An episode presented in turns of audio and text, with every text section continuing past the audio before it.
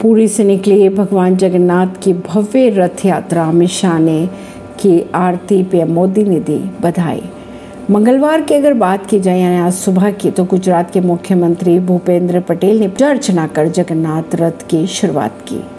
इस रथ यात्रा में भगवान जगन्नाथ, उनके भाई बलभद्र और बहन सुभद्रा विराजमान होते हैं। ओडिशा में भगवान जगन्नाथ की रथ यात्रा पुरी के मंदिरों से निकलते हुए गुडिंचा मंदिर जाती है। वहीं गुजरात के अहमदाबाद में भगवान जगन्नाथ की एक सौ छियालीसवीं रथ यात्रा निकाली गई।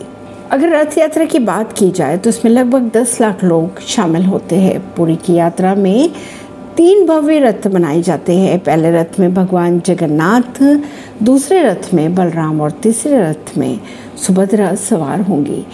खबरों के अगर माने तो रथ बनाने के लिए खास तरह के आठ सौ चौरासी पेड़ों की लकड़ियों का इस्तेमाल किया जाता है और इनमें पहला कट सोने की कुल्हाड़ी से किया जाता है।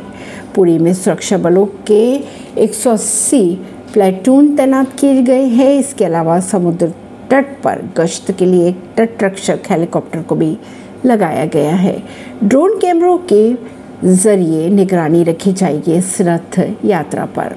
अहमदाबाद में भी निकली भव्य रथ यात्रा। अगर ओडिशा के बाद रथ यात्रा की बात की जाए तो अहमदाबाद के जगन्नाथ मंदिर में भव्य तरीके से रथ यात्रा निकाली जाती है।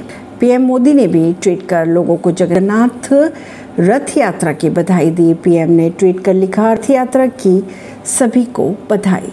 अगर बात करें भगवान जगन्नाथ के इस दिन की, तो ये दिन हमारे जीवन को स्वास्थ्य, खुशी और आध्यात्मिक समृद्धि से भर देता है। ऐसी खबरों को जानने के लिए जुड़े रहिए जनता से रिश्ता पॉडकास्ट से। प्रवीण अर्शी, दिल्ली से।